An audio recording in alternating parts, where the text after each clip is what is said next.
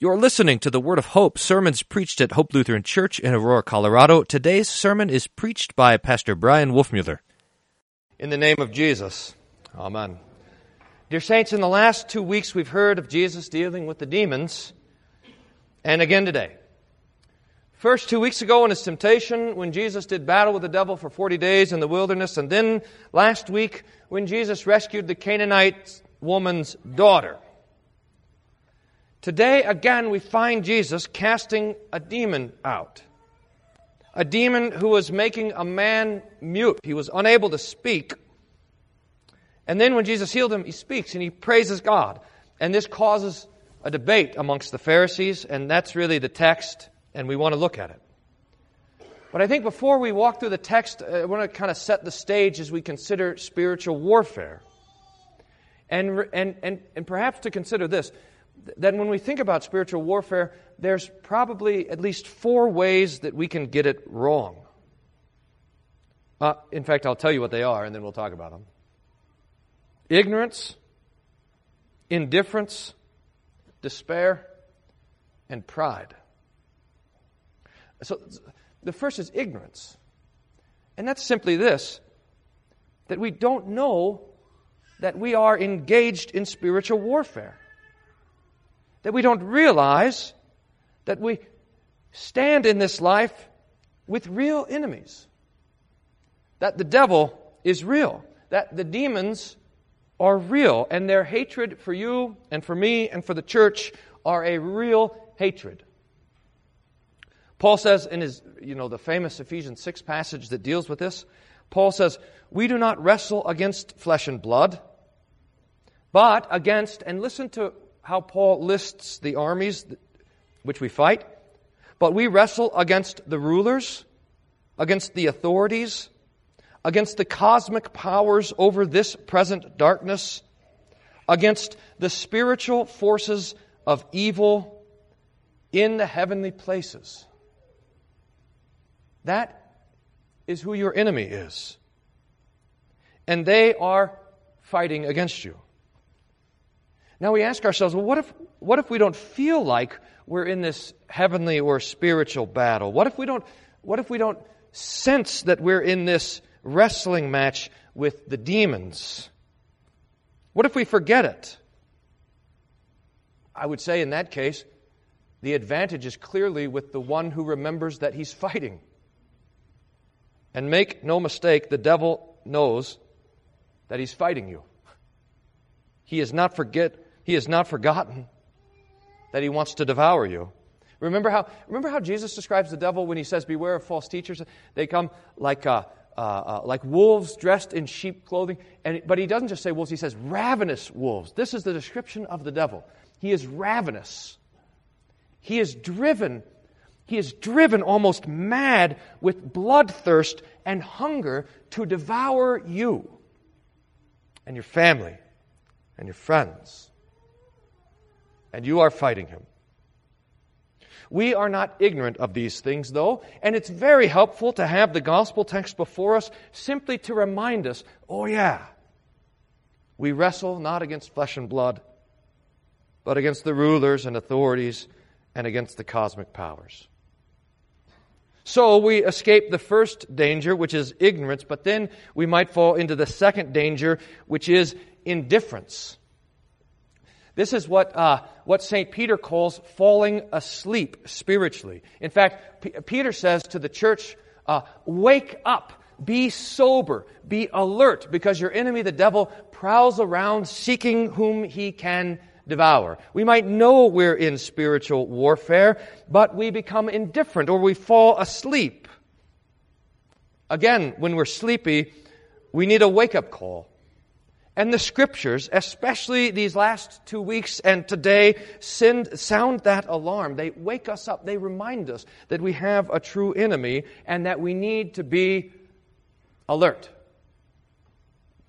Dr. Kleinig, when he was here a few months ago, reminded us that the difference between a Christian being awake or asleep is found in their prayers.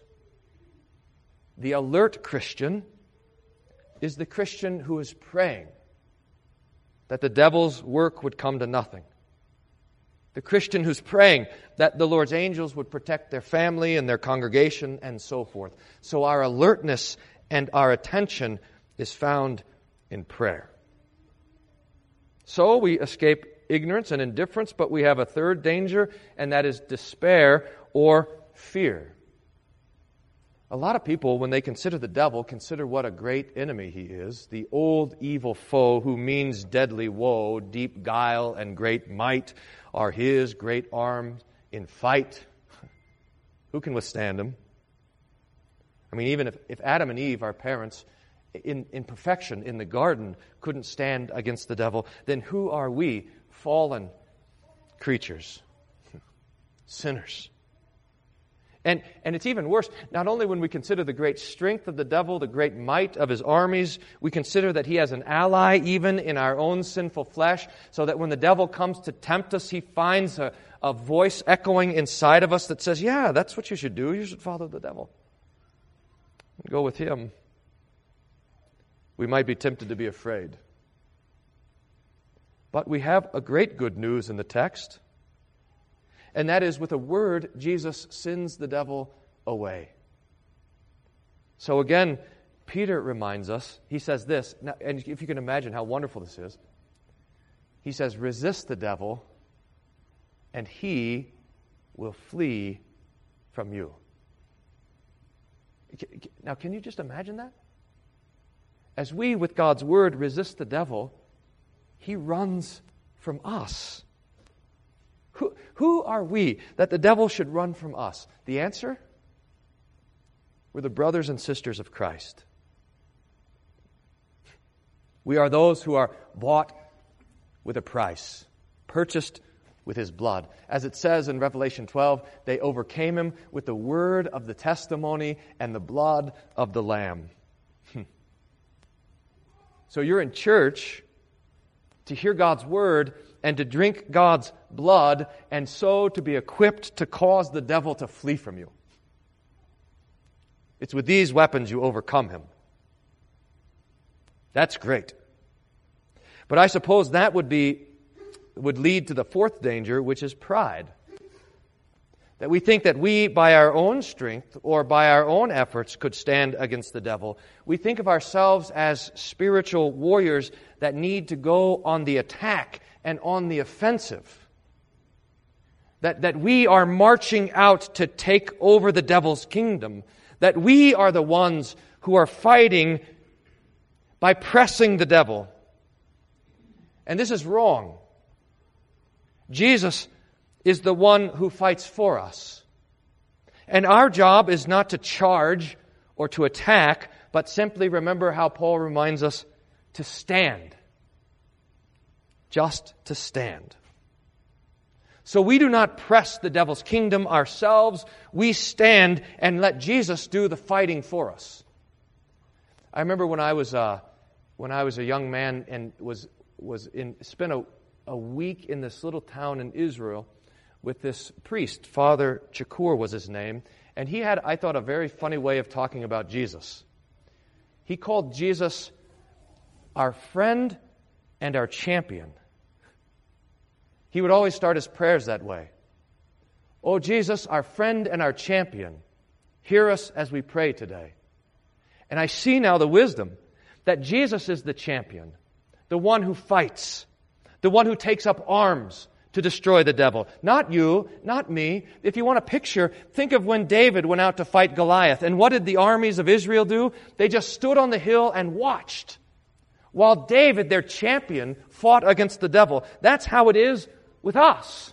In fact, that's really what the season of Lent is. We stand on the side and we watch Jesus go out to war, marching to take the field.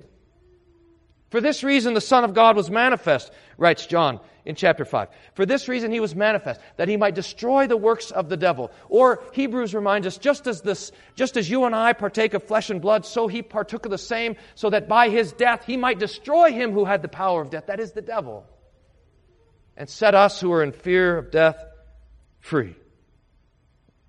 So we rejoice that Jesus goes on the offensive, that he takes up our cause, that He fights for us, and He holds the field, And that's exactly what we find in the text today.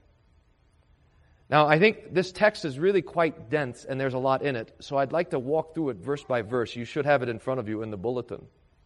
Because what's happening here is Jesus is casting out the demon of the mute man, and this is cause for the people to bring an accusation against him, especially the enemies of Jesus, the Pharisees, and they say, He cast out demons by Beelzebul, the prince of demons. In other words, they charge, they, they make the charge that the reason why Jesus is able to overcome the devil is because he himself has a stronger demon, or that he himself is possessed by the devil. And Jesus is going to argue against this. He's going to make probably a fourfold argument against it. So he, knowing their thoughts in verse 17, makes his first argument and says, Every kingdom divided against itself is laid waste, and a divided house falls. In other words, Jesus says to them, That doesn't even make sense. Why would the devil cast out the devil? Why would the devil overthrow himself? You guys are fools. And then he presses the argument even further and says, if you want to hold to your argument, you're condemning yourself. In verse 19, if I cast out demons by Beelzebul, by whom do your sons cast them out? Therefore they will be your judge. So then Jesus makes his conclusion that is, uh, verse 20, and he's going to be, and you see how the argument goes. He's going to say, since it's obviously not by the devil that I cast out demons, it must be by the Spirit of God or the finger of God. And then he's going to tell them what it means. But if it is by the finger of God that I cast out demons, then the kingdom of God has come upon you. Now for the best part, verse 21 and 22. Jesus is going to give them a parable to explain what's happening right in front of them. He's going he's to unfold the spiritual reality of his casting out demons to them in this parable. The parable is of a strong man, which in this case is the devil, who is guarding his house, that is the world, and all of his goods are at peace, that is sinners. But then a stronger than him that is Jesus, is going to come and attack him and overcome him, that is the cross, and he's going to take away his armor, that is the fear of death, and he's going to divide the spoil. That's you. So Jesus says that I have come to plunder the devil's house, and you, dear friends, are that plunder. You are the spoils you are the, the, the boxes of gold that Jesus is taking out of the devil's cellar. he has won you. He's redeemed you. He's rescued you. He's purchased you. He's found you and grabbed you and pulled you out of the kingdom of darkness into the kingdom of His glorious light. More on that later. Now, this is a great comfort. It's a great comfort, first of all, to the mute man who Jesus had rescued just minutes before. But it's also meant to be a great comfort to the Pharisees, to the disciples, and to you and I. But, but look what happens next, and this is particularly important. Because Jesus is going on, he, Jesus is going on to say that this knowledge of his spiritual victory of His rescuing us from the devil has consequences. It means that we are either in the kingdom of God or the kingdom of the devil, and there is, Jesus is going to say, no neutral ground. There is no other option. You belong either to Jesus or to the demons. Listen. Verse 23. Jesus says, Whoever is not with me is against me, and whoever does not gather with me scatters. And then this, verse 24 and 25 uh, and 26, which is one of the probably the verses of the Bible that gives us the, the clearest picture of the spiritual reality in this world, and it is, in fact, quite a mysterious text. Jesus, is, it, Jesus in, in these three verses is going to tell us what he sees when he casts a demon out, the things that we can't see. He says, When the unclean spirit has gone out of a person, it passes through waterless places looking for rest, and finding none, it says, I'll return to the house from which I came. In other words, the person that they had possessed. And when it comes, it finds the house swept and put in order. Then it goes and brings seven other spirits more evil than itself, and they enter and dwell there, and the last state of that person is worse than the first. Do you see that Jesus is giving a warning that it is not enough for the devil to be sent away? If the devil is sent away, but the Holy Spirit does not come and take up residence in the conscience and heart of a person, if God's word and his gospel are not found there, then that demon comes back and enters back into the person, and the last state is worse than the first. You can't exist as a, as a, uh, uh, uh, a spiritually neutral person. There is no spiritual Switzerland. There's no truce, no, no border that you can live between and not be part of the fight. You're either on, in the kingdom of Jesus or you're in the kingdom of the devil. And so it's not enough for Jesus to send the demon away. God's word has to move in. Do you see that? Now, this is a warning that Jesus is giving. I mean, again, to the man whom he just rescued, but also to the Pharisees and also to us, that if we would seek some sort of spiritual neutral ground, we're in danger of the demons and in a worse place than we were before. So the question comes before us like this What kingdom are you in? The kingdom of God, of Jesus, and of his mercy? Or the kingdom of the devil, the kingdom of darkness? The text answers it. It tells us how we know. After Jesus was saying these things, a woman stood up in the crowd and, almost overwhelmed, says, Blessed is the womb that bore you and the breasts which nursed you. Your mom is lucky. but Jesus says this Blessed rather are those who hear the word of God and keep it. How do you know that you belong to the kingdom of God? How do you know that you belong to Jesus? How do you have the blessing of the freedom that He wants to give? It comes by hearing and believing the Lord's word. The hearing and believing of God's word is how Jesus rescues us from the strong man, the devil. And it's how he delivers us into the treasury of his mercy. So Paul writes, Colossians 1:13 this. He has delivered us from the dominion of darkness and transferred us to the kingdom of his beloved son in whom we have redemption the forgiveness of sins. It is the forgiveness of your sins that puts you in the kingdom of God, not your works or your strength or anything else. It's His mercy, His kindness, His blood, His word, His cross, His death, His resurrection. This is how you belong to Him. This is our joy and our peace. That the stronger one has come Jesus. That he has overthrown your captor, the devil, and that he has forgiven your sins. Knowing this, hmm, we have nothing to be afraid of. Knowing this, we live a life of boldness, fearing not the devil or death or any of his weapons.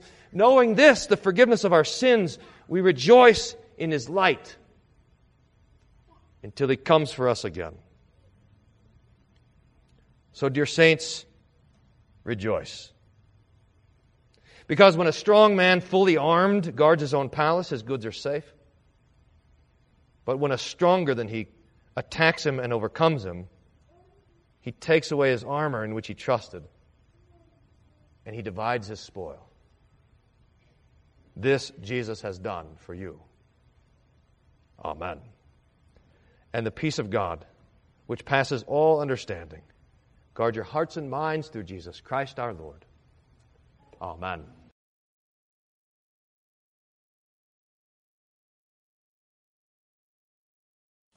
Thank you for listening to the Word of Hope. We hope your time with us was one of joy and peace in hearing the Lord's Word and kindness. If you have questions about anything you heard on today's broadcast, please don't hesitate to contact us at office at hope-aurora.org or call the office at 303-364-7416. For more information about our congregation, for locations, service time, and schedule, please visit our website at www.hope-aurora.org. Thank you for listening to the Word of Hope.